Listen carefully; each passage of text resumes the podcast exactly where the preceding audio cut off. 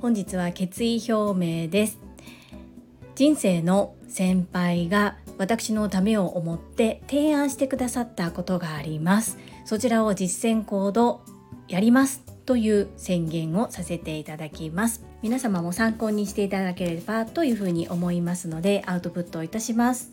このチャンネルではボイシーパーソナリティを目指すアラフォージュリが家事育児仕事を通じての気づき工夫体験談をお届けしています。さて皆様いかがお過ごしでしょうか？本題に入る前に告知をさせてください。先週末兵庫県西宮市にて講演会を開催してくださった株式会社新規開拓代表取締役社長朝倉千恵子先生が開運マスター桜庭つゆき先生とコラボ講演を開催されます。8月6日日曜日名古屋開催。時間は13時30分から16時30分までとなっております。今回は TSL20 周年記念特別コラボ公演ということで女性限定となっています。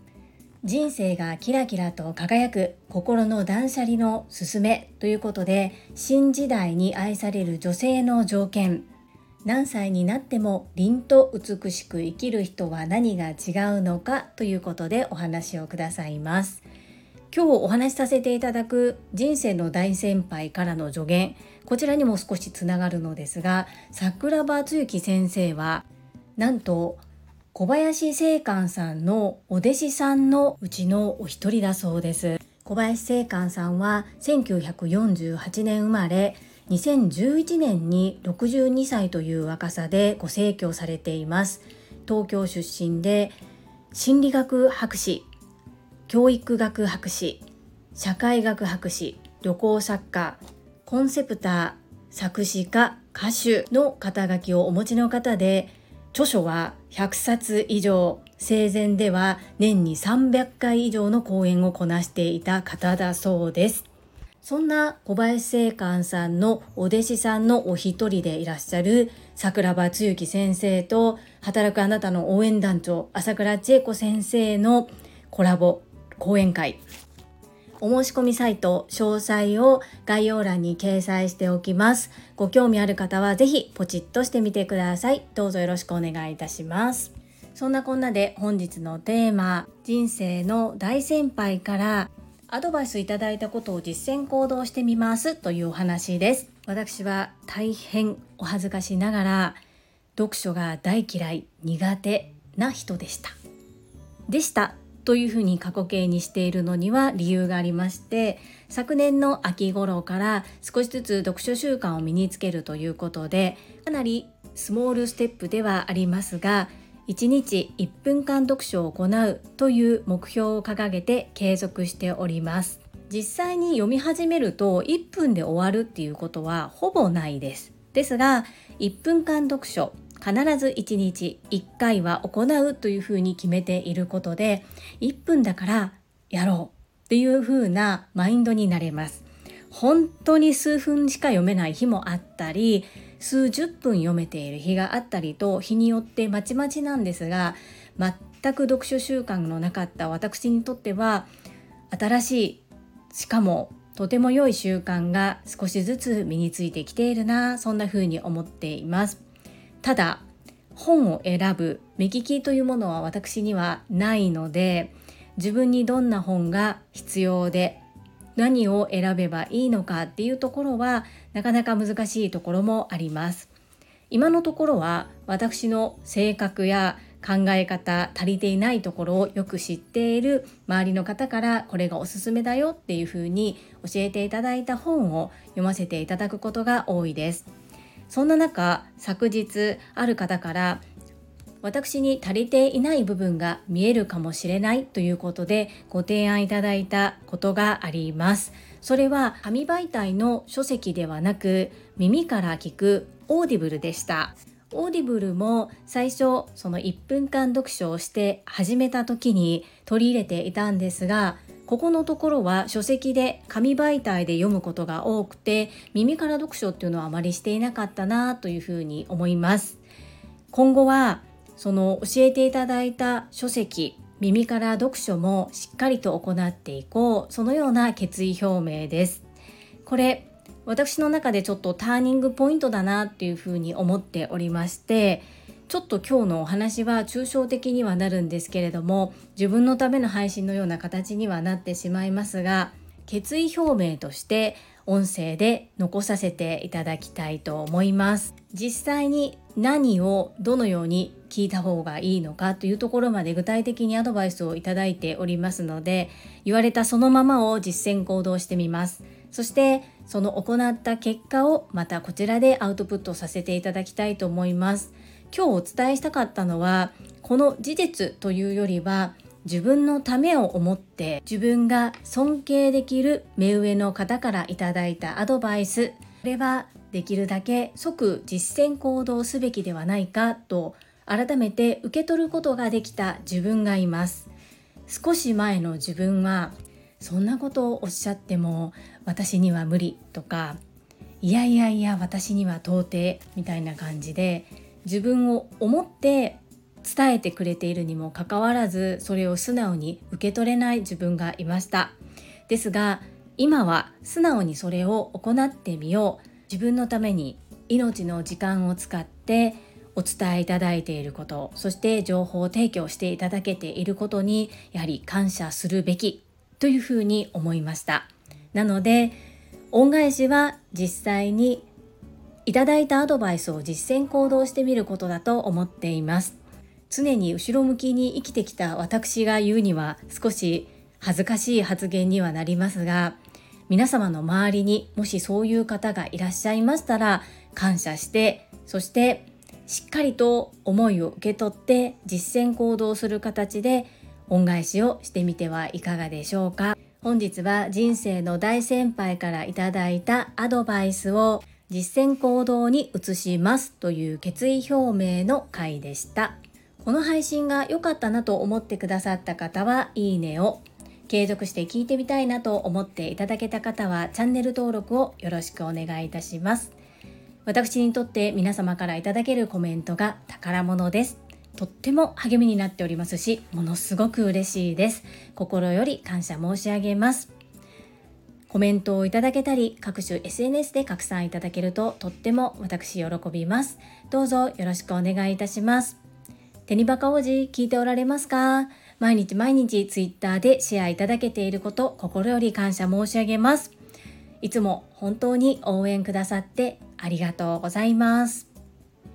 ここからはいただいたメッセージをご紹介いたします。第705回成長10ヶ月ぶりに自撮り動画を撮影したらこちらにお寄せいただいたメッセージです。石垣島のまみさんからです。樹里さんこんばんは。石まみです。少し成長してるのかなとそんな風に樹里さんが思っていても700回の放送を終えた樹里さんの美さは大差を生んでますよ。これからも応援してます。マミピーいつもいつも温かいメッセージそして心に寄り添ってくださってありがとうございます。マミピはお仕事モードになったらものすごくかっこいいんですけれどもカモさんとなるとしっかりカモさんから学ぶところそして目がハートになっているところと2パターンのマミピを見ることができてめっちゃくちゃ可愛いです。ビサが大差を生む。朝倉千恵子先生がおっしゃるこの言葉私も大好きな言葉です。自分ではなかなかまだ実感できるところまでは来ていないんですけれどいつかきっとビサが大差を生んだと思える日が来るように精進してまいります。マミピメッセージありがとうございます。第706回教育自分で決めることの大切さと褒めることの重要性。こちらにお寄せいただいたメッセージです。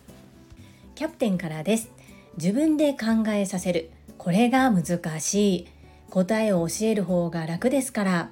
実践している樹里さんさすがです。私も実践行動していきます。炎。コメント読み上げありがとうございます。受付班に入れていただいたことこれは運命でした。拝命いただきありがとうございました。キャプテンメッセージありがとうございます。この相手に何か物事を伝える時に自分で考えてもらう。これは本当に私サラリーマン27年目なんですけれども子育てを経て初めてできたことかもしれません。そしてある程度自分に心の余裕がないとこう一歩引いてみるっていうのは難しいなというふうに感じています。今回の場合で言うと期限が決まっている仕事を2人で行っていきますのでやっぱり進捗状況を確認してフォローし合うっていうことがとても大切になります。年上年下そして勤続年数は関係ない。同じ仕事を2人で行うのでやっぱりお互いに声を掛け合ってあれはどこまでできているのかこれはどうなっていますかっていうこう確認をすることでフォローし合えるっていう部分もあると思います。かといって相手に委ねる相手のチェックを期待するのではなく基本的には自分が担当しているところは自分でやりきるそんな中昨日なんですがこの方報告連絡相談がとっても苦手な方なんです。で私の方からいろいろ聞いていってるっていうことがずっと続いていたんですけれども1ヶ月ぐらいこの状態を続けていたらなんと昨日お相手の方から報告をしてくださったんです私の席まで来てくれてもう嬉しくて顔ニヤニヤしそうになりながらニヤニヤはいけないなと思いましてしっかりと笑顔で対応させていただきましたけどそしてまた無表情で仏頂面な方なんですけれども昨日は何度か褒めさせていただいたところちょっぴりニヤッとした顔を私は見逃しませんでした。キャプテンこれは結構根気と本気と覚悟がいって時間のかかる作業ですけれども自分で考えて物事を捉えられる方にもし育てることができると後々ものすごく会社全体にとってその部署全体にとって素晴らしい人材になるのではないかなと勝手に信じております。とはいえキャプテンは社長さんですので本当に大変なんだと思います。私の場合は1対1で引き継ぎを行っている中での教育になりますのでまた全然立場が違います。そしてキャプテンが受付をされたことは本当に意味があるんだろうなというふうに思います。あの講演会会場では受付の次に続く物販だったり流していくっていうところの一番上流でしたね。そしてたまたまなんですがオンライン版 TSL 第7期を受講されていた私の同期の方が本当にたまたまの人選で集まっていたこともありもともとが結構キュッとこう結束の高い受付チームになっていたと思います。そしてそれぞれ個々の能力がものすごく高くて多岐にわたる知識やスキルをお持ちの方とキャプテンがまた交わることができた本当にすっごいすっごいチームだったと。どのブラスタチームもすごかった。素晴らしかった。んですけれども受付は本当に何度も私たちは肝心要の場所だからここをしっかりして次のチームにつなげなきゃっていう気持ちがすごく強くって本当に結束していて一生懸命本気でいろんなことに取り組んでおられたなという印象です。間違いない人選だったと思っております。キャプテンメッセージありがとうございます。続きましてかおりさんからです。樹里さんこんにちは。相手に自分で決めさせる褒める。なるべく心がけていますがついつい答えを先に言ってしまいそうになります。少し待つ。これを意識しようと思いました。褒めるは現状。比較的にお互いが言えている気がします。自分も褒められたら嬉しいですよね。私はなあなあまあまあまあにならないようを意識しています。いつも気づきをありがとうございます。それにしても樹里さんの取り組む姿勢は素晴らしい。見えない努力費やす時間が半端ない。動画制作のお話すごいです。9期の皆さん樹里さんと一緒に学べてラッキーですね。かおりさんメッセージありがとうございます。そう今回に関しては私の属する課もしくは上司が若干手放していた方っていうこともありましてこう、まあ、最悪の状態ではどうすればいいかとかお尻どこまではこう見守りどこからは手伝うかっていうことが私の中で明確になっているので可能な限りと確認をしてフォローはしますけれどもあまり口出しをしないようにあえて見守っています。でもその方が昨日の感じだとやっぱり能力発揮しているなというふうに思うんですね。あとはやっぱり仕事の在り方進め方礼儀礼節その部分っていうのが私もまだ偉そうに言える状態ではありませんが少しずつ身についてきたらもっと良くなるのではないかなそんな風に思っております。なあなあまあまあにならないよ。ここは本当に大切ですね。入社3年目の方なので27歳ぐらいだと思うんです。私と20歳違いですね。ですが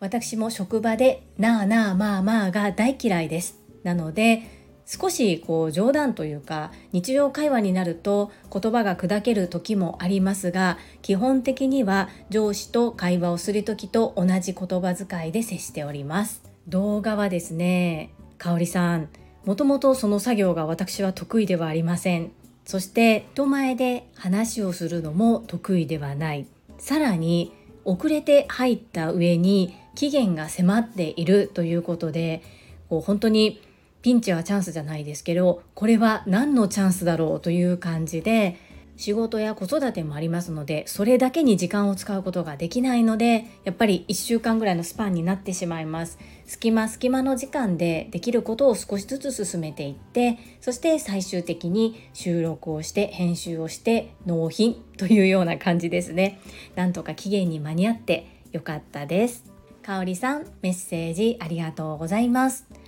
最後にゆふこれたかさんからです。自己紹介動画が宝生舞のように素敵に輝くジュリアーノへ。これたかーノの職場には女性が多いんやけど褒める時に意識していることがあんねんな。まず1対1の時に褒めること。他のスタッフさんの前で褒めると調和性に歪みが出たりすんねん。そして具体的に褒めることかな。あれ？いつもは身につけないコバルトブルーのジャケット着てるやん。CA さんみたいな雰囲気だよね。とかかな。これとかのメッセージありがとうございます。私の職場はですね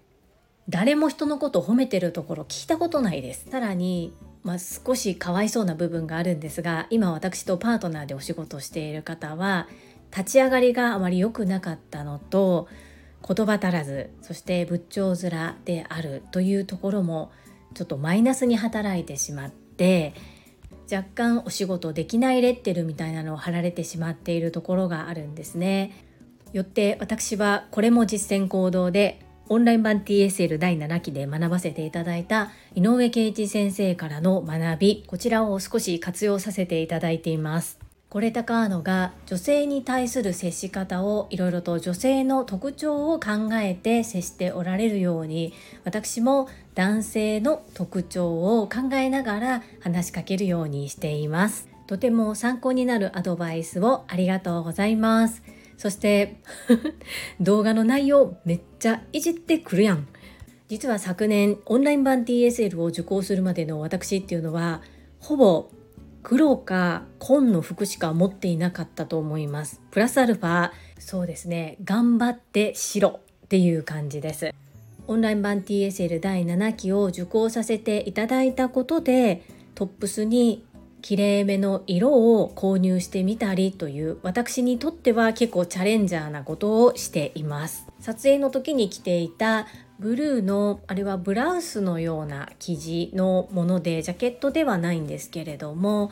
あのお洋服も実は昨年 TSL 受講中に購入させていただいたものなんです。